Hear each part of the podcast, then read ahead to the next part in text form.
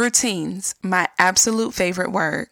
But you either love them or you hate them. And either way, I strongly believe that routines can be a springboard for improving your home, yourself, and your life. I'm Ashley Brown, and this is a Routine and Things podcast. In each episode, we'll dive into a specific routine or point of view that will move you closer to enjoying life more and more each day. Trust me, you're going to want to keep listening because you're well on your way to getting and staying happy.